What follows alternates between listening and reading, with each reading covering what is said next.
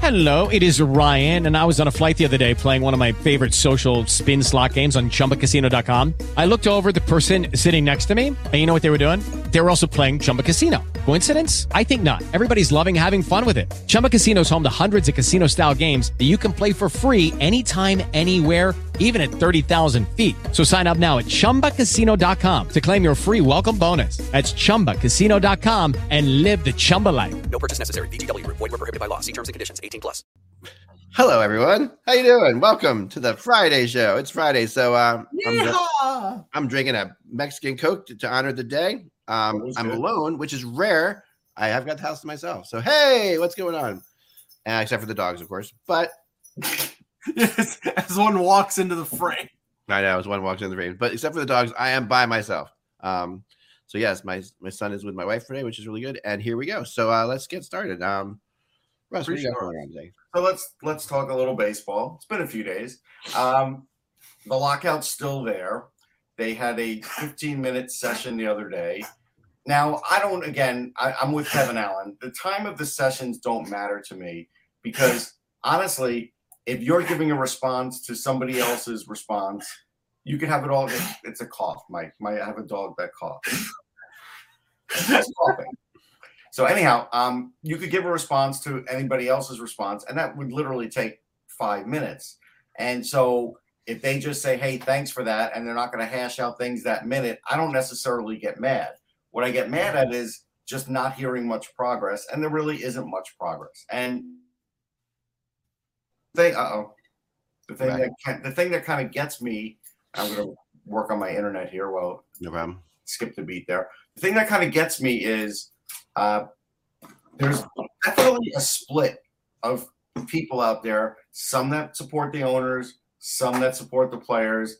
I'm kind of like in the middle where I'm I'm I'm mad at both because I see the shortcomings of both, and that seems to be in the um, in the minority because I think it's easier to just go with the players act. They're on Twitter. They Yeah, all have their blank faces. They tweet responses, and everybody's like, "Yeah, that's great." Meanwhile, when nobody is in spring training except for the minor leaguers who have to pay their own way, they're the guys that really need the support.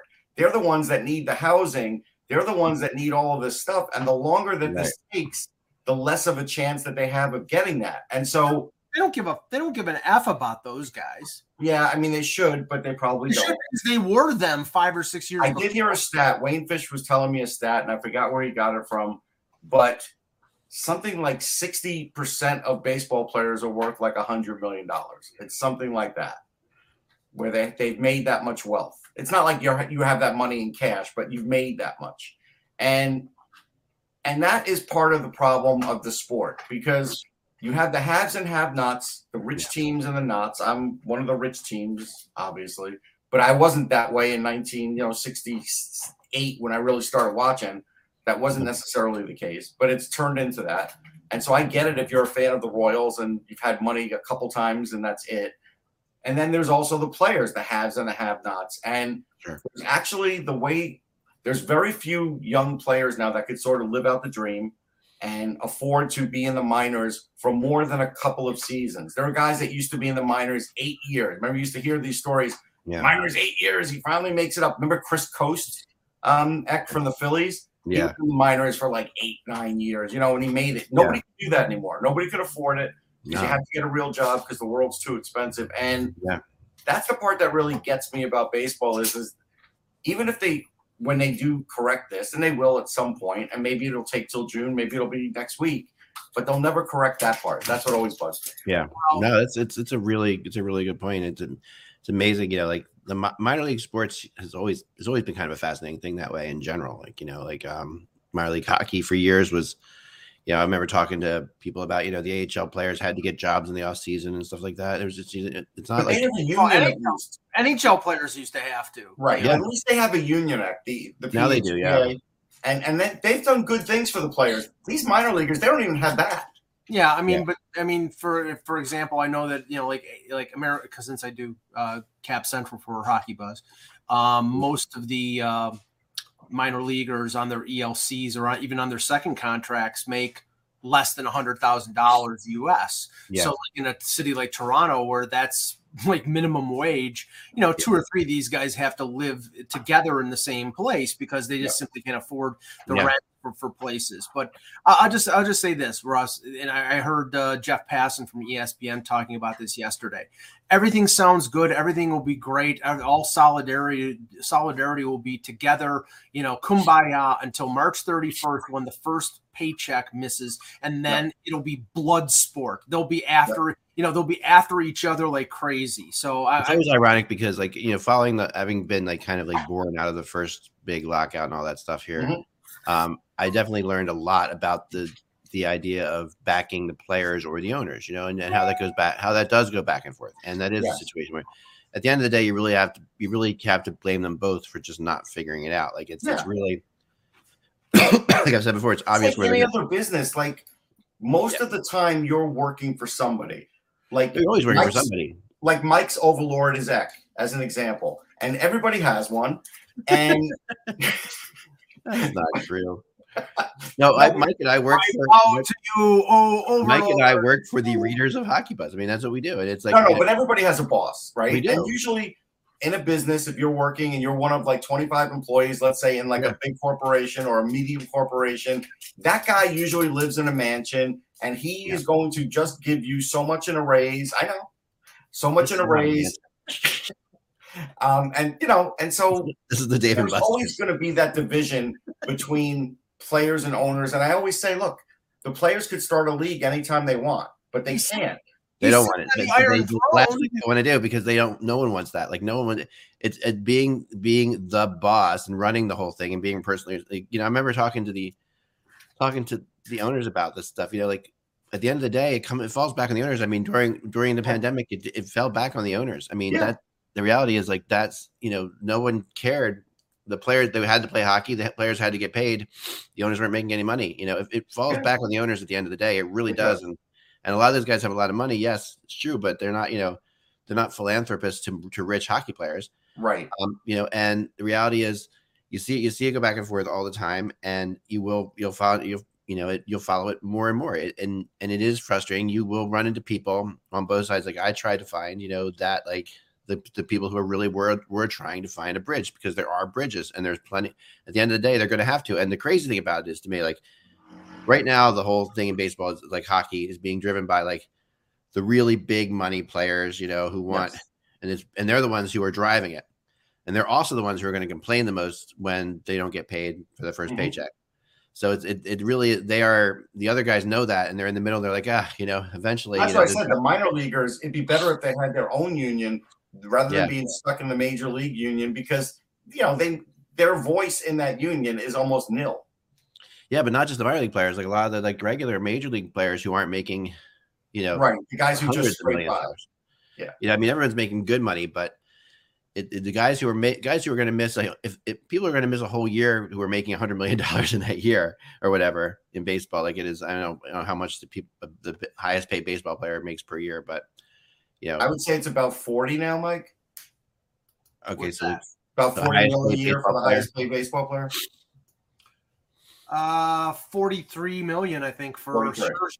Scherzer. Yeah. Four, yeah. So how many guys are over 10 million in baseball per year? You Oh, think it's, Oh, that's a lot. it's a lot, right? So anybody who's missing is uh, no one's willing to no one's willing to stick on their principles for to lose 10 million dollars. Right. Um, and, and if, then you're and backup, if you're a backup catcher, you might be in the league for three years and you might be making uh, a million or a million and a half or something Yeah. a year. And then that's got to last you the rest of your life. right, that has the rest that's rest life. That, that that's not a lot of money to last the rest of your life. So especially when you're like 22 or 23 Yeah. years old, if you plan on living long. So yeah, there you have it. Um, but let's get going. That's really All right. interesting. We'll see how this is. All right, today's the 18th. Hello, hockey. Uh, I'll try this again. Hello, hockey world. It's Friday. It's Friday. It's Friday, February 18th, 2022. I'm Michael Lagello. Russ Cohen from Sportsology. Love And it. I'm Eklund. Then you're watching Hockey Buzzcast on hockeybuzz.com. This is the podcast that comes every Monday through Friday to fill you in on the comings and goings in the hockey world. Are you sure? Yeah, I'm pretty sure. Um, I want to start with um, that glorious game I watched last night Oh, here we go. Here we go. between the Washington Capitals and the Philadelphia Flyers, which really feels. It was just it was it was the epitome. You know, I really you guys you're at the games. You guys, you Russ, you didn't get a chance. I don't know, Mike, if you I don't know where you if you're you were watching. I know. Did you did you get to hear Al Morganti in between the periods and stuff like that? I didn't. All right, I know you didn't. I did. So, um, Al is going through an emotional roller coaster right now. It's very funny. He's a, he's a really level headed guy and really and really good guy, but he also is like he he's, he, he knows what he's talking about. First of all, he's very good. Um, secondly, he he does go emotionally up and down, and he was he was saying, you know, after the first two periods, he's like, this is the kind of game the Flyers have to play. They're playing a solid. It was two two. They're playing hard. They're working hard. They're getting chances. Uh, they're out shooting the Capitals. Um, and it looked like, you know, this, he's like, this, if they can do this, you know, they'll keep it going. And it was funny. The, uh, the- the announcers, you know, Keith Jones and Jackson, or Jim Jackson were mm-hmm. like, you know, oh, wow, wow, that's some positive stuff there from Al, you know, for, for, for a rarity. Cause Al, you know, pretty, Al rips him in the between periods. He has no problem ripping him, which is great. Which the Flyers pay him and they, he still rips him. He doesn't care. But he was actually, he was actually some positive things. And then, then when the third period comes along and the Flyers take the lead, with about what five minutes to go, mm-hmm.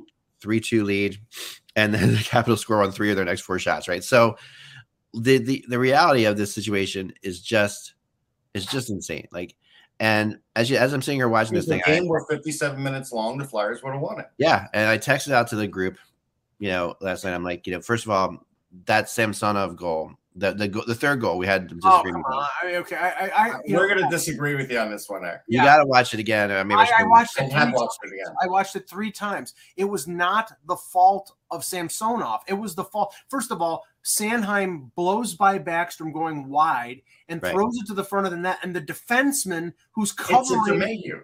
Yeah, He does, but there's the situation is this: the from the moment Sanheim gets the puck and is driving down the board, driving down the wide, down driving down wide, um, Samsonov is back in his net and not set, and he's never set on the play. He never sets. Like the idea is when you know we're taught, you're taught as goalies, you know, when the other team has the puck Mhm. and they're at their own blue line, even you need to guard, you need to be, you need to start getting set for where you know if they're skating towards you, you need to be set and looking around and know and recognizing everything that's happening and where where guys are and what could what could develop, right?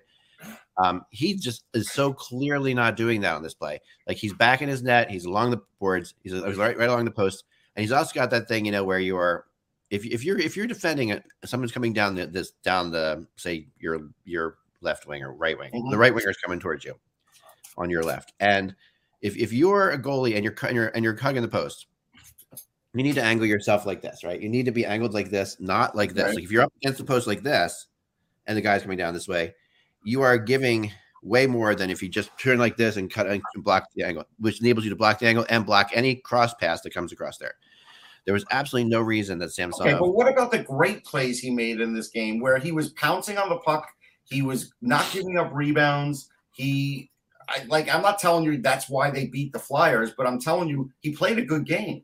No, there were moments when he was really good, and but this is the issue to me is like if you're gonna, I, I'm looking at the Capitals goaltending situation. Like, is any are any of these guys the ones who can take them to the Stanley Cup? You know, that's what I'm trying when I watch this thing. All right, if you're going to go with that as the measurement, three quarters of the league don't have goalies that Oh, I know. will do that. I know, and I'm not. Carolina Hurricanes don't have a goalie that will do that.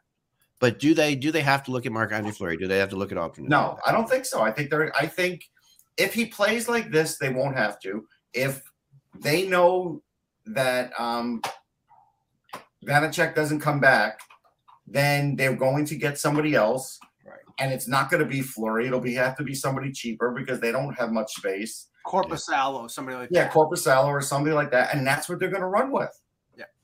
And I know Anthony in the chat room is a Caps fan. I mean, like, Samsonov is our guy. Lavi's making Samsonov our guy. Uh, listen, I think Samsonov is probably the best of the goalies you have. You know, probably. I mean, I, I, you know, had my differences on that over the over the years, but I think if he's his healthiest and his top of his game, probably is. But I just don't necessarily see him at. You know, that's the kind of play with three minutes, five minutes left in the game that you cannot. You're just, just not focused. You're not focused, and But they whether or won not the game. they won the game. I'm But then- I'm, I'm then- so okay, moving past that. I mean, that's that's. I'm just saying his record's seven and three. Yeah, but then the then the Caps scored three goals in Seven, two three, and minutes. three. Yeah. which is you know Martin Jones. And then you know you look at like Martin Jones and like the first goal that Martin Jones allows to tie the game, he's looking the wrong way. Like he's completely he's he's, he's trying to pick up the screen by looking the opposite direction of Yeah. so if a guy's at the point and has a left-handed shot, which is what which is what the case is, you know, and you're you're looking at you're looking at him, you know, you want to stay on this side because his stick's on that side, his body's Mm-hmm. on the other side. For some reason, Martin Jones goes this way to get around the screen with a left-handed shot over here. That's never you're never it's that's just I don't know so basic so ridiculous. Yeah, ridiculous. that fourth goal, Martin Jones was awful. But again, here's what I always say, Ek, and it's really been true this year. He's going to give up three goals every game. This one he gave up four. You know when Martin Jones is in there, you pretty much have to score four goals to win. That has been, and the, and the fact that they keep trotting him out there, knowing that, that's you have to change your. To me, as a coach, you kind of have to change the way you're going to play when Martin Jones is in there. You can't go with the team rhetoric that, well, you know, we trust both our goalies and we're like, listen, there's a big difference between Carter Hart and Martin Jones. It's a massive difference. Oh, it's enormous. It's it's it's it's crazy. It's like it's probably the biggest disparity in the league between backup and starting goalie. Like Yeah, Jones Carter- doesn't even get talked about anymore because Flyer fans just like, why, why bother? yeah, and it's crazy that the Flyers don't have anything that they're willing to bring up from the Phantoms to like to try. Well, Sandstrom, look, he's he's been he's he's had some issues with injury, Yeah. and they want him to play a full AHL season. So I think you know what, you kind of have to let him uh, get through this season. Maybe he'll be up towards the end of the season. That's fine. Maybe you know they'll try and get Fedotov out of Russia after they win this garbage Olympics. That's fine. Um, who they won in a shootout today, but you know that's what you're looking at right now. Yeah, no, I agree. And um, you know, and to for the Flyers, it's only one game. There's still seven to go on the homestand. Um, so uh, you know, I don't know what the pitches, pitchforks, and torches were, how they were coming out at the end of that game, Russ, last It's, night. it- it's coming out. I mean, I'll tell you this. This is Yeah. how much it's coming out. I mean, when you're talking about losing 17 of 19, forget about the 10 in a row, 11 in a row. This is worse now. I think this is what one win since the new year. Yeah, Okay. in 2022. Well, Right. Hold on. So one sec, Mike. So so watching Yeo, and I watch every one of his press conferences, not because I like to, just because I kind of want to see where me too. he's at. And you know what? He is at that point now where he's done as much as a coach could do. And and again, we said this with AV, right? But AV also can be on the negative side. I don't, I don't think Yeo's been on the negative side, but two things that haven't been working for the Flyers is nobody is worried about losing minutes on the Flyers. And that's the one thing you could take away from a player that could possibly change the way Yeah. he plays if, he, Yeah. if you need a spark. There is no threat of that. And practices have been like almost like a country club at times, where the other day it was a practice for like bottom six guys and extras. And again, that's coming into this game. And then, you know, they collapse at the end of the game. So Ek, I am with you. I am like, you know what? You might as well get a jump on the on the on the um, coach Yeah. market because I think if they go through the rest of this season and stay just on the same path of like playing 350 hockey or less, Mhm. they're going to turn into the Sabres no matter what the offseason's like because there does become a point where this Yeah. becomes systemic. Yeah, And, and I I talked about this with Russ last night after the game. I don't think you're going to find a coach in his right mind that will come in at this point unless you throw a boatload of money. You got to pay them. Yeah, you got to pay them. But, but, but, but here's well, they can pay him. That's the thing. Oh, they can they can pay him, but the thing is, uh, um, Vino's contract is still in place. He's got, I I think he's got what one more year. Yeah. Or was this the last year? Okay, I'm not saying that's going to prevent them from from going out and signing a big coach in the off season, but no coach, Tortorella, Tocchet, Travis Green, whoever you, Mike Babcock, whoever you want to bring in, is going to come in with this cluster F that's going on right now. I compared this last night. I think it's a valid comparison. And but the, the only difference here is in 2015, when the Leafs fired Randy Carlyle and brought in Peter Horachek, who was his assistant coach on his staff, the only difference was the Leafs wanted to tank. In Right. this instance, the Flyers don't want to tank, but they really have no choice because I'm starting to question whether or not they want to tank Mike. I'm telling you that right now, Okay. based on what I'm seeing, and I've never, I'm I've not never. questioning it. There's still too many guys there that um, it doesn't behoove them to tank. No, I don't think the guys want to tank, but I'm just saying that they. I think they know that a that a coach would at least boost them a little bit, not enough to make the playoffs, but at least boost them a little bit. And I wonder about that. That's my question. Well, I mean, that's a fair point. Ek. I will tell you this though. It was all hands on deck in the organization yesterday. Everybody was there. Everybody, Yeah. even like Clark, Holmgren, Barber, scouts, everybody Yeah. was there. It was overflowing. What do they take away from that game? that they That's a good game for everybody to watch, to be honest, because that, that was pretty much the summary of what It we've was. seen. That was like Yeah. that was the summary of And we did see see- some yeah. improvement. Mike was right. There was some improvement because for part of the game, you saw at least a little better brand of hockey, but it isn't going to be enough. So at the end of the day, I think they do have to start course correcting because if they don't, like Mike says, let's say they even hire a coach quick and hire him in May. That means you've got a month to get ready for you know what you're going to do in the summer. You got to try and get on the same page with Fletcher. He's, Yeah. Tell Fletcher what you like and what you don't like. Meanwhile, a coach could come in now and start telling Fletcher, "You see how this is like this? I'm not looking for this. I'm looking for this," and he could do something about it at the deadline rather than having to do something about it three months later. I do think there's an advantage to that if you want to try and maintain some competitive edge. Yeah. And and if you I get want to mix the coach into the decision making process in terms Yeah, of right. the the team, exactly. this this man but, but this management uh, group may not want to do that. It's like This management group might not be here either, and that's the other thing. That's like I'm I'm really I really feel very strongly that this No, that's group fair too. It's fair. Well, is to. I mean, it, they, there's no, you know, and and that's there's there, another, there's there's, never been a management group that has survived this kind of a season in Philadelphia. well, there, there's another comparative another comparative to to to Toronto because when they brought in Horachek, they, they at that point Lou wasn't there. I think Nonis was still there. So Yeah. at the end of the year, after they made trades, after they traded off Cody Franz and after they traded off Mike Santorelli and all these other guys, Nonis was gone. Uh, Yep. Uh, uh, Shanahan was in place. Nonis was gone. Horachek was gone. They cleaned out completely. And in May, they brought in Mike Babcock. So But Nonis got in that that Dion Phaneuf contract. Thank God.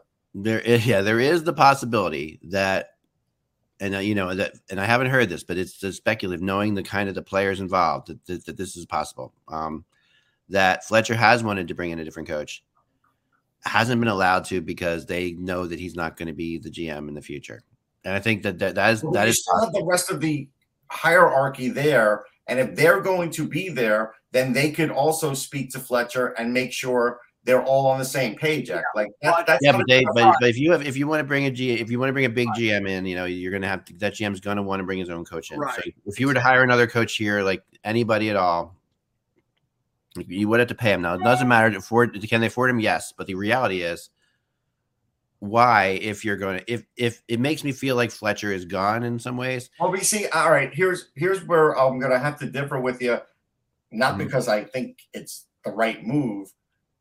Fletcher's going to be the guy at the trading deadline. There is no Yeah. point in having him at the trading deadline and then firing him two months later. no i know He is, he is the one that is going to be the most important guy now, laying down your foundation for the next three years, going Right. forward with what they get in return here. If you let him do that and then leave, that's even worse. ideally you're right but again i, I- I keep going back to this example because there are a lot of parallels the dave nonis was the guy who made the trades I know now it was like with shanahan's supervision that's true. It was, yeah. but but nonis was the one And and then i they- wonder if briere has a big play in this in the future like I, i'm curious about that you know like i don't know like it's they not a bring him big in play right now. It's not a big play That's- now, but they bring him in, and he's like, you know, he could be a bridge to something. You know, like I, I just wonder, Sure, like, that's going to still take like two years. yeah, no, I agree. I, I wouldn't have him as a GM for another two No. years, but but I think that you know, there's something, there's something else going on, or I mean, but just I want to really see how they. Well, there's survive. something else going on or nothing else going on. And Yeah, and if nothing else is going on, then I really want to see how they survive this seven games, these next seven games, because that's like that's a, it's a disaster, and it, it it that building, you know, it's already a disaster. Like it's it's, already a disaster, but I just think that there's no real. I, I I'm very. This is as low as it's been, you know, and and I maybe they are tanking, but I don't know. Um, and the players aren't tanking. I'm not saying the players. no, no. And Yeo's definitely not trying to. players tank. never tank, but you know what? The players never tank, but teams put them in positions to lose. Sure. No, no. And we, and we, I, you know, it's funny. I've seen it a million times, and the Sabres were as overt as the Leafs Yeah. were about it. This is not like that. This And, situation yeah, I was is just- not like Yeah. that. well i was going to say may, maybe this is the only type of tank that the flyers can get away with because their fan base wouldn't accept a tank except this is sort of like a double secret tank This is like The oh, we're Sabres and Leafs teams that tanked had nowhere close to the talent that this Flyers team. right, has. but but, but the the, the, That's the other thing core, the core of this team is out. Ellis, Couturier, Hayes. No, they are. I know, and and yeah, we're they not going to see Ellis back this season. We're not. I don't think. I, I wonder if we're ever going to see him back. To be honest, I'm throwing that out. Well, there. I mean that we'll have that discussion another day, but we're not going Yeah. to see him back this season. Kevin Hayes apparently we're going to, and I don't know why, but we're going to. yeah. Well, they they that's, the, big, wouldn't that's the biggest justification they have to they have to pull that justification. You know, they have to they have to justify that somehow. Right, but if you were tanking, you wouldn't bring Kevin Hayes back. You would. Yeah, I mean, At the Yeah. end of the year, is what you're saying. yeah. No, I agree. That's that's true. Maybe well, we haven't seen him back yet. You know, so we'll no, see. no, but they're they're talking like You're talking is. about it for sure. Um, I wanted to, the other game I watched a little bit of last night was the Toronto um, game versus the Red versus the Penguins. Yep. And uh, I have to say, this is one of the more impressive games I've seen the Maple Leafs play in a while. Like I just, I, I felt like this was a really, I felt like this Maple Leafs team has turned has turned a big time corner. You know, I feel like this, yeah. Well, I mean, okay. They I know you hate positivity, Mike, but I'm telling no, it out. no, no, no. But uh, uh, I'll, I'll, I'll just say this: it's like they, they got a great performance out of Jack Campbell, but Yeah, it wasn't. It wasn't. It wasn't a fantastic game in the sense that they gave up 46 shots. No, I know, it- but that's the Penguins. The Penguins are going to take. Penguins this. get shots. Yeah. Can't, But the can't reality is that Campbell is such a difference maker right now for them. Right. Well, that, that- see, honestly, I, I was just writing this for for my t- for Yeah. today's column. Um, this was probably the best performance that Jack Campbell has had. Yeah. two months. Uh, Yeah.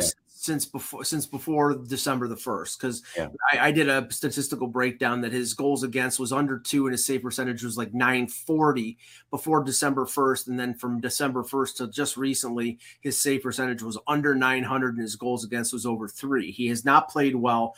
And, and now, you know, last last night he played very well. They got a goal 20 seconds into the first period with Matthews. They got a, a nice power play goal with Morgan Rielly doing an end to end rush that put them up two nothing, and then a shorthanded goal, and then basically it was over with, and they gave up 19 shots to to Pittsburgh in the third period. It was a good game, don't get me wrong, but even Sheldon Keefe found some fault in in in how they performed. I just say this, Zach. I mean, Mhm. they're playing well. They're I think 31 32 12 and 3 right now.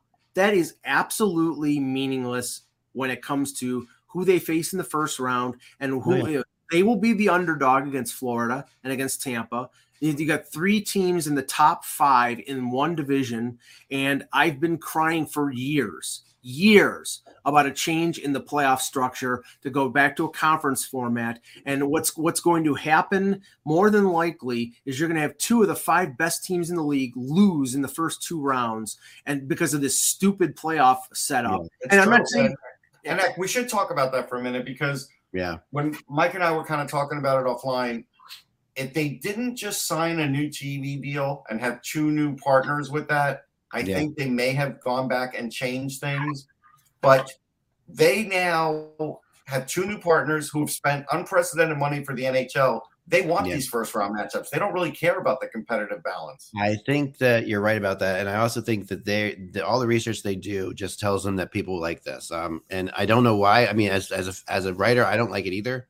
Um, you know, as a writer, you kind of want the purest thing you can get. Like you want one place Yes. sixteen. You know, you would, you would like one place. Obviously, none of that's feasible, but you would like that to be the Right, case. You know, Right. Um, so if you had one place eight in each conference, you know that would be better than this. But but I think that you know you sort of you do get one you do get one plays eight, you get two plays seven, you get those two, but then after that you get the you know The, The games in the middle are the tough ones. right. Um, you don't necessarily get two plays seven. I guess you, I guess you should say you get one plays eight for sure. But Yeah. yeah, the games in the middle. I mean, the the that second finishing second and third um, in a division, you know, that's a really good division. Like like especially in this division for Toronto. You know, this is this is there's three teams in there, and two of them are two of the all three of those teams are maybe Yeah, they're that, top. that might, that might be three of the top five teams in the league. Yeah, You know that are looking you're looking at there, um, and that's like you know def- definitely three of the top eight. You know, the, the easy the easiest matchup for one of those three teams will be the conference final because if say say for example Toronto plays Florida, okay, that'll be an extremely tough series. Then Toronto wins. Then their then their prize is they play the two-time Stanley Cup champion Tampa Bay Lightning. Okay, they get by that one, and then they play the Penguins or the Rangers. That probably will be the. It won't be an Yeah. easy series, but it'll be the easiest of the three. That's That's right. how. You know what? Honestly, that's how it was for the Rangers in '94. All right. Until they Yeah. met the Devils, like that was the way it was going for them, and that is, you know, they they actually, you ha- you know, in the day, back in the day when you were a fan and I was a fan, you had to look at the schedule and say hope for the easiest matchups so that you could get past the one tough matchup. And now it's the opposite. Act. Yeah, it is. It is very much the opposite. It is. Um, and you know, it does it does make for an interesting race for first, you know, because it, in that division, you know, you really do have a big advantage by finishing first in that division. Yes. Um, you know, so I think that's why you're going to see it. And tonight, a really, it's going to be a really good game between the Panthers and the Minnesota Wild tonight. Yeah, that's a good game. I'm watching that. That's that's like an interesting, a very interesting game between two teams who are both run by the Billies, Billy Guerin and Billy Zito, um, and they are absolutely both built in kind of similar ways, you know. And it's going to be fun to it's going to be fun to see how they uh, they're two really good friends. I too, the like two them guys. both. I like Bill Guerin's love of popcorn, though. It's unabashed. Yeah, no, they're both they're both good friends. They both talk to each other a lot, so it's going to be an interesting battle. I'm sure there's side bets going on between Guerin and Zito tonight, but I think that you're going to see that that game is going to be something um, something to watch. I, I think that you know with uh, it doesn't matter with Toronto until the playoffs. You can say Mike, which is true. Of course, it's true. But at the end of the day, this is the best goaltending you've had. Yeah, this is way better than Freddie Andersen. Well, yeah, but you know, even Freddie Andersen, who played well in the regular season, didn't play this well in the regular season. at times he did. At times he did, but Yeah. but not at the right Not time. consistently. Well, I mean, but, but like like I just illustrated, I mean, Campbell's been up and down. You know, he had two months of really good play, then he had almost two months of average play, and well, now we could say this is the most games he's ever played too. yes, yeah, and that's a consideration. And That's a I, I have and I have to say, even though I'm not a big fan of the signing or big fan of him as a goaltender, this is probably the best backup goaltending that they've had with Mrazek than since Mhm. Curtis McElhinney. But Curtis McElhinney played 13 games or something like that, and Mrazek's probably going to play close to 30. So Mrazek's better than McElwain. I mean, this- is the best backup goal you've had too. I mean, they're they set themselves up for you know a situation here that you know Campbell, if he if he goes down, Mrazek can steal games for you. They're not in that. They're not in a dangerous in, in as dangerous spot as they were. Um, no, it's not precarious like that. The other game I watched last night, then finishing up the games, and then a rumor for you guys. Um, the other game I watched last night was Edmonton Anaheim, and of course. this Edmonton Oilers team now four zero with their new coach. Okay, can Um, can Jack Adams guy. He's going to be a Jack Adams guy. this is, called, this is called the Woodcroft bounce. Of course it is. And that's, you know, but bounces are sometimes what you need to get off the floor, you know, like it's like the how about that? How about that metaphor for? Although the Bru- although the Boudreau bounce has leveled out big time. Yeah, exactly. As it has, and this bounce might level out too, or it might not. Like it's there's a combination of him. There's like Vander Kane fitting in really well. Um, you know, and Oh, by the, way, by the way, I had I had somebody who said he will never listen to um, me on the Buzzcast or on the other podcast that I do because I was so I was so against Evander Kane signing with Toronto. I wasn't against Evander Kane signing with Toronto. I says look at it with open eyes. He's a cancer. He's been a cancer everywhere he went in the NHL. Like we were negotiating to get that guy back to listen to the show. You just ruined it again. Edmonton Edmonton sold their soul to the devil to get this guy to come in to, to salvage the, salvage this season because they were on their way to missing the playoffs. You're And it- assuming the devil exists, but go ahead. Eric. the devil exists, and it might be trading Pavel Zacha. Uh, Pavel Zacha. Zacha, yeah. Um, yeah, the um, it might here's my transition for you. The um, Segue. Yeah, so there the latest rumor I heard, and, and there, this has got a lot of heat behind it, and from very good sources, is that the Devils are closing in on Boeser out of, of Vancouver. Um, and I do think that this, I do think there's a lot to this. Um, and, and Well- Zach, Zach will be part of the deal. They're have money that they can pay him with. That's true. yeah, Well, okay, th- th- this is this is the thing. I mean, because I've heard the Boeser talk, and it seems to be tied with the JT Miller talk because um, I saw reporting over the last couple days that the Canucks don't want to trade JT Miller. That you know Yeah. he's too much of a part of what they want to continue uh, going forward. And Boeser, remember, he's an RFA this year with ARB rights. He's one year away from being a UFA. There's no guarantee that they can sign him. And if they do sign him, it's probably going to be like seven and a half, eight million dollars, like a Kyle Connor type of deal. and they they probably can't afford that. So I'm going to tell you the risk here, though. at- Yeah. For the Devils, Yeah. the risk here is is Boeser is from the West Coast, and I could see Yeah. him gravitating towards the Kings. And if they still have money, why Yeah. wouldn't they want Brock Boeser, who could score goals? Well, the risk for the Devils or any other team trying to trade for Boeser is he does the same thing he's going to do with Vancouver and say, okay, I'll take my qualifying offer and then sayonara, bye bye. I mean, you have That's to. I don't know who his agent is, but you have to talk to his agent before you're making the deal and say, okay, we want to sign you to an extension. And if we can't get you on an extension after the trade, then forget it. And that you know that, that that has to be the the mentality of Vancouver right now, or the team trading for Boeser potentially. Yeah, I Actually. Boeser's from Minnesota, but for some reason he told me he likes the West Coast. So He does like playing out there. Um, He he does. does like being a Canuck. I mean, I've talked about it before too. I, Well, if he likes being a Canuck, then you take less, or then you take less than what you would get as a free agent. But if you depends how much less, and it depends if they. I mean, they're gonna they're gonna have to choose which way to go. In Vancouver. They have they have they have like four players. They've got to can, they really can only keep three of them. And I honestly, still probably think it's a mistake to lose Boeser because I do. it's hard to find goal scorers in this league. I agree. I mean, I, I is the one guy I would not I would not lose, but you know, I there's he seems to be one of the harder guys that they feel like they're going to have to resign. And his his agent is Ben Hawkins. yeah, I mean, Ben's fine. He's not hard to deal with. yeah, it's not hard to deal with. And if Boeser wants to stay there, you think you would think they'll be able to figure it out, right? But um, this the this rumor is de- is very big, so that makes me curious whether or not that is the case. Because Well, there's been there's been a lot of a lot of talk tying Zacha to to Vancouver, yeah, Right. and the, and the thing is, he's the sa- he is in the same boat as Boeser. He's one year away from being a UFA, so it might be trading headache for headache. No, but you could re-sign him much cheaper. Right, because- and that, that And was- remember, Rutherford knows that Rutherford has certain kinds of guys he likes, and Pavel Zacha is right in that right in that wheelhouse. Like he is. Yeah. Pavel Zacha is definitely a Rutherford type player. There's no two ways about it. He's the kind of guy that he brought into Pittsburgh too, and like that helped the Penguins get over the you know not the superstar, but like the just below that level yeah, yeah.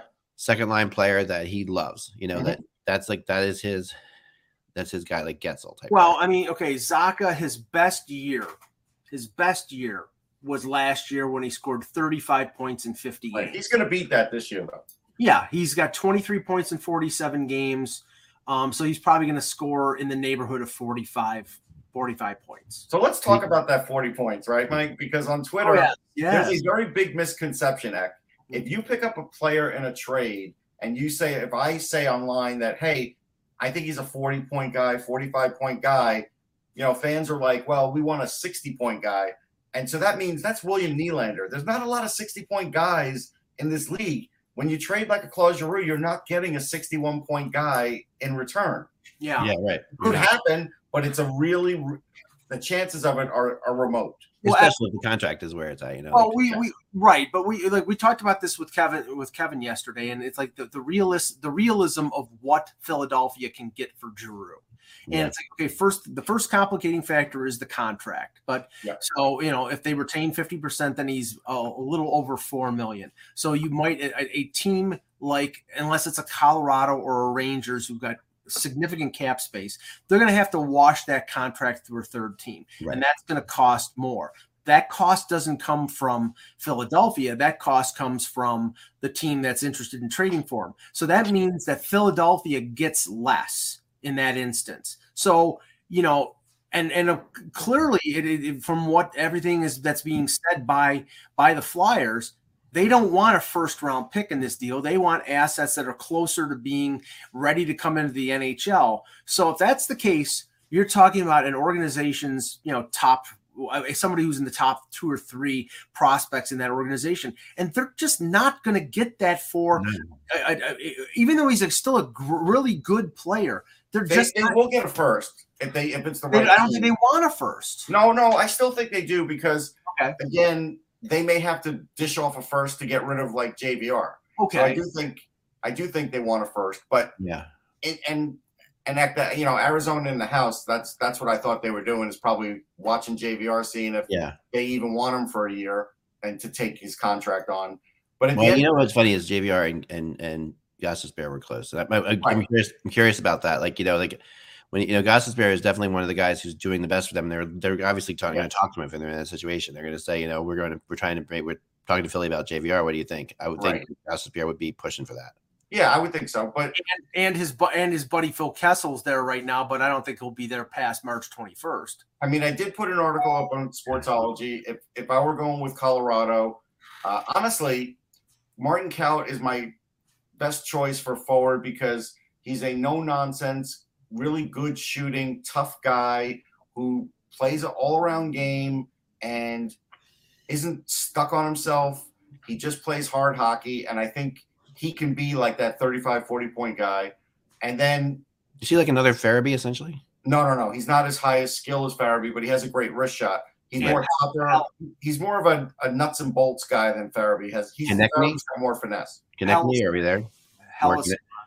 I guess no, it's between Konecny and Farabee, like the Konecny or Farabee factor. no, no, those guys are a different kind of like Okay. finesse kind of level. He gets goals Yeah. tougher in tougher ways. But I, I do like Drew Helleson from the standpoint that yeah, he if he Mm-hmm. were coming out of college, he's probably the guy that gets there quickest. But it's not the guy I like the best. I like Sean Behrens the best because Sean Behrens can run a power play. He's dynamic offensively, Right. but he is probably another two years in college, another year in the A, and I don't know if the Flyers would wait for that, and I don't know if they'd offer that. So I don't think he's going to be on the table. So I do think Helleson's a good choice because he's smart. He, he skates well. I mean, in that last game in the Olympics, uh, they played him for five minutes.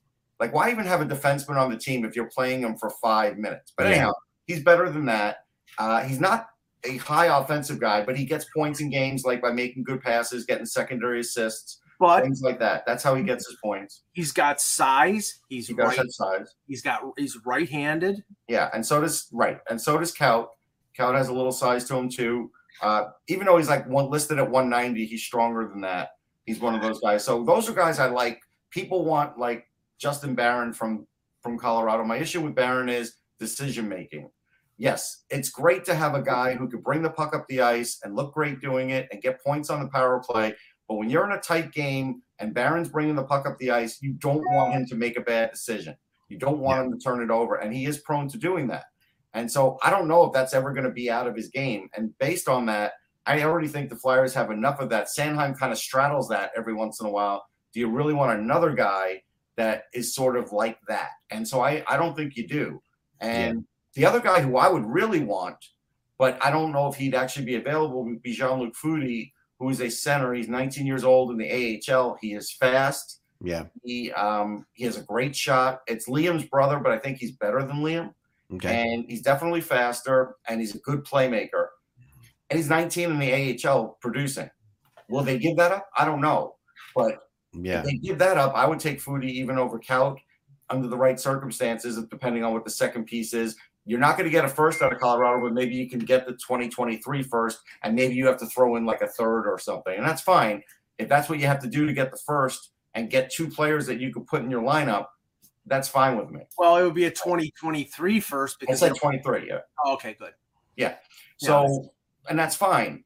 I still think that's the most likely thing, just because, like what Kevin said, he believes Claude Giroux uh, wants to go to Colorado, and I think the Flyers are going to do as much as they can to give him what he wants. Oh, yeah, okay, But it yeah. doesn't always, but it doesn't always work out. Well, he's got a no move, so he's got final approval. He So- does, but he might you know, look. He, I don't think he's going to be a jerk about it either. No. I think if he sees that it's Colorado, and let's say it's just St. Louis, right? Even though I think St. Louis is Yeah. a little more remote than some others, he probably would go to both places. He likes Berube.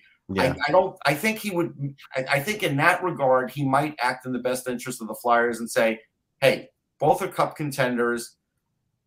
Get the best deal you can." I Well, think he might do that actually. Do you do you perceive that there is any um, hesitancy upon the Flyers of trading him in the East? Because we've heard now the last few days, uh, like Elliotte Friedman's been reporting Florida, and it's like, yeah. I mean, if I honestly, if I'm the Flyers, I'm trading him to uh, whoever offers me the Yeah, I don't think there's any hesitancy about where to trade him. Yeah. I don't think there's any hesitancy, but I don't think Florida's gonna- after him at all. I, I don't know. No, understand. no, but what I'm saying, what I'm saying is, if I think I think like you know if the Penguins may and not be Rangers- after him today, Act, but he does play it low key, and it wouldn't shock me if they make an offer. yeah, if the New York Rangers were the team that was offering, yeah they would trade him to the Rangers. They won't, or they would. They would.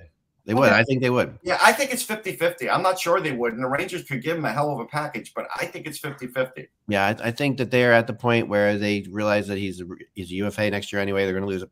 Now, You know, I mean, the Rangers, look, I'll tell you the one conduit. It's Steve Eminger. He's a, he's a scout for the Rangers. He played for the Flyers. So, right. you know, you might, you know, you might be, get some good cross contamination there and get a chance. I No. think they think he's going to sign for the Penguins next year anyway. I really do. Talking to them, you know, I really think that's where they think he's going to sign. So it's really you're keeping him out of the division for a couple months, you know, whatever. It's really not. It's really kind of pointless. well, I mean, Brian Burke was was on Sportsnet last night in between uh, in between periods and was talking about you know Malkin and and Letang and what they're going to do at the Yeah. deadline. And of course, you know we know what Brian Burke, like most general managers, does. He says nothing.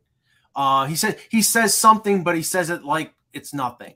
Right. And you know, if if he can get Letang and he can get Malkin to sign for less to finish out their careers in Pittsburgh, then they have some flexibility. But he doesn't know what he's going to do because he doesn't know what he's going to have on on hand Right. uh, in the summer. And he would like to add, but he doesn't know. You know, he doesn't want to subtract players uh, that are that are helpful to the team. That means like they're not going to trade Bryan Rust, even though he's a UFA, because Bryan Rust is an important part of the team. Right. So I mean, so Pittsburgh is sort of locked in, and- they might have room or they might not have Room. It will be interesting if it comes down to Rust or Malkin. What if it because- comes down to Mal- Malkin or Giroux? I think they go with Malkin. I think they. Yeah, they're going to go with Malkin over Giroux. Yeah, no, they There's will. But if, if it comes down to Rust, you know, if it comes down in, in, internally, if it comes down to Rust versus Malkin, I think they would maybe go with Rust. I don't think it's going to come down to Rust versus Malkin. I think it's going to come down to Rust versus Letang. I think Yeah. Malkin's going to be there regardless. I think Letang is actually the one who's going to be there. I think Letang is is just. I, I'm going to tell you, I think player on it's that 50 50. I think it's 50 50 with Letang because um, not because of his play, but because of his rate of pay. Well, here's where here's where here's where uh, Burke and Hextall could work some magic. Is you know you can trade you could trade a Jason Zucker. You could clear five and a half million dollars off of your cap uh, by do by making that kind of move, or trading Kasperi Kapanen, or trade. You know there are players on that team making significant money that are contributors, but not great contributors. If you want to keep a Letang or you want to bring in a Giroux, those are the moves that you have to make. Just you like make them, yeah. Right, just like Philadelphia has to clear JVR's contract if they want to go out and sign out sign players. Now, Right.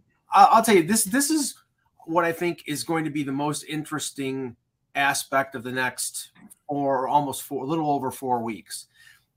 Everybody, everybody, Florida, Colorado, the Rangers, the Leafs. I mean, all the contenders supposedly are in on Ben Chiarot. Now, only one team's going to get them. Only one team's going to get that player. And after Are that, sure, yeah, well, unless they can, he can clone himself. It was this multiplicity. I mean, Gritty's cloned themselves. So. Yeah, but but what my my my point being here is that okay, one team gets them, so they're out of the market. But where do the rest of these teams, the seven or eight teams, go for that plan B? And uh, you know that's where guys like Justin. Yeah, no, there's a lot. Yeah, Justin Braun. You know who's really getting pushed a lot around is Jeff Petry. You know, Well, yeah, he's going to be the last to go with that contract. That's a dream. that's a dream scenario. no, I know, but Montreal's really, really, really pushing him on player on teams. I Well, heard. of course they are because they want to get out from under. Yeah, and he's been actually awful this year. He From has. what from everybody, all the scouts I've talked to, he's just you know I haven't watched enough Montreal to know, but he's been absolutely terrible. Um, The guy yeah, who hasn't been terrible is Cole Caufield. yeah, that's true. No, I agree, and um, yeah, with the Ducks, with the Ducks fading Manson and Lindholm, they brought up in the chat room. Funky brought up in the chat room. Um, I think, I think, I do think Manson could really be moved. Um, Well, if, if Manson, I think I- don't know how interested Toronto is in Chiarot, um, but I do know that they've long been interested in Manson, and if there's one defenseman that they would probably give up a first round pick to get, it is Manson. The thing is that it, it, the impression that that's out there right now is that Manson is somebody who, if he gets traded, he may just simply go right back to Anaheim because he doesn't really want to go anywhere Yeah. but you know, and that he'd take the take a little less to return to the Ducks, probably for in exchange for a no move clause. But um, Jake in the chat saying they're in on Chiarot. Yeah, the okay, the cost for Chiarot with all these teams bidding on him is going to be obscene. And Yeah, that's is. I think he's a good defenseman, but I don't think he's going to be worth a one and a three, and that's supposedly the cost. What did David Savard get? He got I mean three point five million for No, four. no, no. years. Uh, asset wise, Oh, a one and a three. that's Yeah. what it's going to be. Yeah, something like that. I agree. That- yeah, I, I think that. Yeah, I think Savard is better than Strat too. But We all do, but again, like Mike said, it's based on what's available. here's what's You know available. what? I mean, if, if Montreal wants to get out from under Savard's contract with three years left, I think they could get close. I think I think that could. I think they could try. I think they could try to do that They'll because try that. You might have a better chance of that than if, I, if I'm and if I'm a team like Toronto, that's a that's a guy I'd love to get. Like, yeah, three uh, three and a half million for three more years. yeah, he would be phenomenal. He would really put the Leafs over the top. that see that that's a move that if they give up a first round Yeah. pick, at least they have security long term on the second Yeah, pairing. but Gordon's not just taking that. He wants more than that. Okay, so for those of you out there who never say that I ever ever call a trade or predicts what's going to happen properly, I just want to tell you that I got this one right years ago. I've been calling this for like probably ten years. oh, oh, I know. E5, Lecavalier to the Habs. Exactly. I knew this was coming. I knew this was happening. I've been calling it for a while. And Yeah, uh, you so, know, you know, I just wait. I, I sit back and I quietly wait while people say I'm wrong. You didn't know not he was going to be heavyweight. traded to the Leaf, ma- the Leaf, the Habs managerial staff. Yes, but he's now. I, I didn't say. I didn't give any. Oh, now he doesn't have to play in front of the fans. He could just work for them. Exactly, because apparently he didn't want to play in front of them at times. Um, but Right. there was also a trade that I know for a fact was nixed by the NHL that like had Lecavalier going to Montreal. But um, that and that's back in the good old days when you couldn't make those kind of trades. But now you can. Oh, you're talking about when when Tampa thought Lecavalier was a bust. Yeah, Tampa had Tampa worked out a deal to Montreal during the Montreal draft when the draft was in Montreal. They worked it out. And around, um, the, around the same time, I was told this by Bill Watters, a former assistant GM of the Leafs, Yeah. that, that the Leafs had a deal.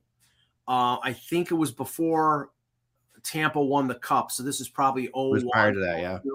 Uh, the Leafs had a deal with Tampa for Lecavalier involving Nik Antropov and Tomas Kaberle, and um, Dudley was the GM there Mhm. and he went to ownership and the assistant gm at that point was jay feaster and Yeah. jay feaster backstabbed him and went to ownership and undercut him and And ended up eventually got the job. And eventually got the job and but he undercut him by saying we can't trade lecavalier and uh, they, they they nixed the deal and then eventually dudley got fired and feaster got the job Where is Jay Feaster now?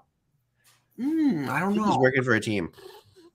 yeah where is he Hmm. I did hear him work his name not too long ago, like maybe a year ago. But just um, but yeah, I thanks. Well, Thanks yeah, about fully appreciate it. No, but honestly, the reality is the Vinny, yeah, Brian Lawton did make the trade for when he was the GM of Tampa. He's And that- actually vice president of hockey development for the Tampa Bay Lightning. There you go. I knew he was back at Tampa. Nothing close to being a GM though. No, I love the, I love some of these titles. They really are phenomenal. Yeah. You know, like um, you know, I'm I'm executive producer of Defenseman's Feelings.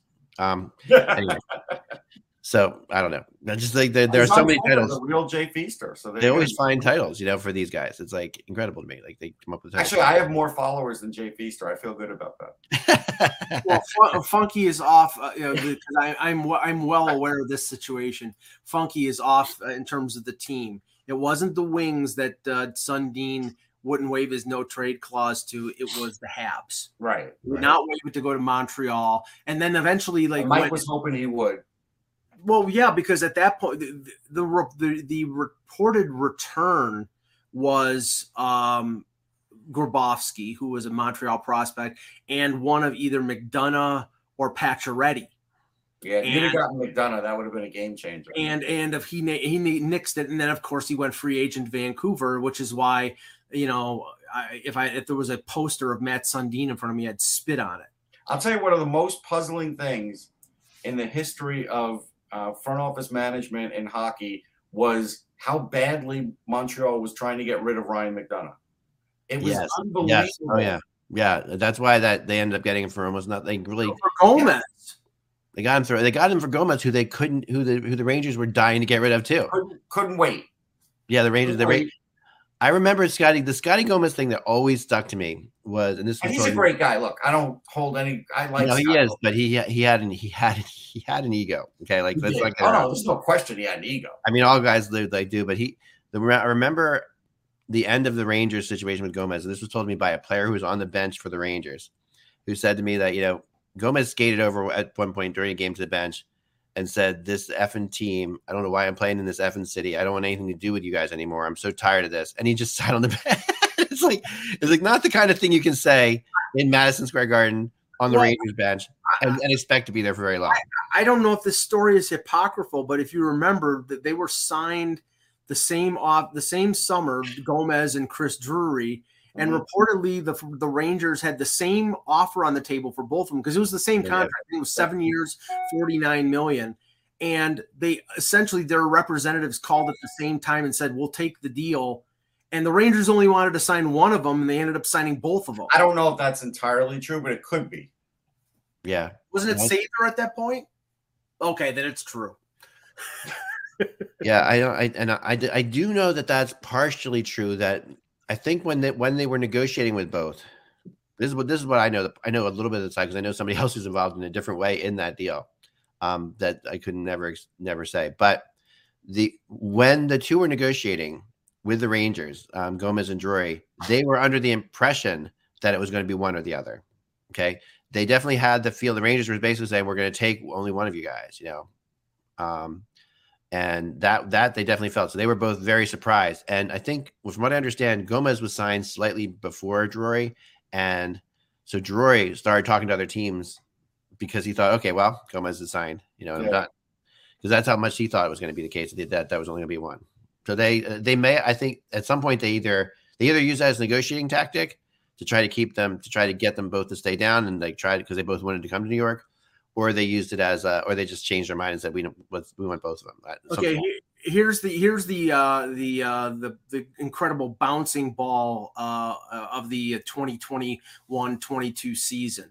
So um, Thomas Boyle just you know I, I'm telling the story right now. So the Leafs at the beginning of the year chose to waive Adam Brooks, who's a fourth line center guy, you know, good good depth forward. Uh, they they developed in the organization. Um, they're trying to sneak him down to the minors. It was a question of whether they uh, they could or not. Montreal claims him. Uh, he plays about a month in Montreal. The Leafs were clearly interested in reclaiming him. Mhm. Vegas, because they had lost, they had so many injuries early in the year, uh, stepped in front of them and claimed him. He played about a month and a half in Vegas Right. um, and then was injured and then was coming back and they tried to get him through wave or try to get him back down to the to the AHL to Henderson. The Leafs reclaim him on I think it was Tuesday. Um, and they're so tight against the cap, their whole point was they wanted to get him down to the Marlies again.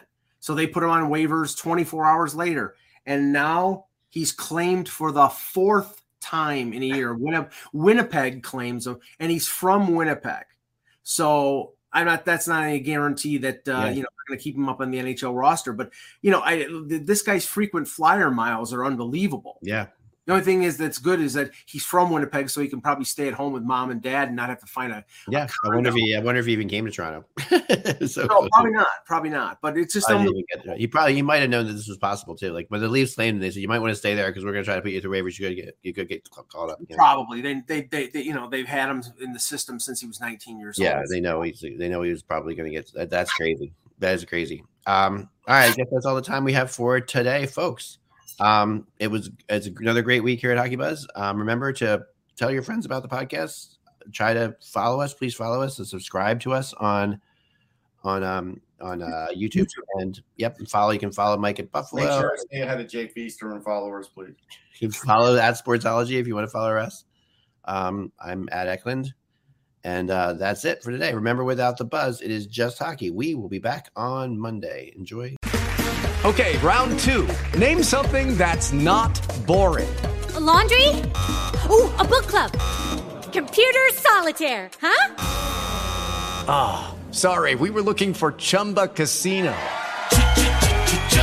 That's right. ChumbaCasino.com has over 100 casino style games. Join today and play for free for your chance to redeem some serious prizes. ChumbaCasino.com. No purchase necessary. Where prohibited by law. 18 plus terms and conditions apply. See website for details.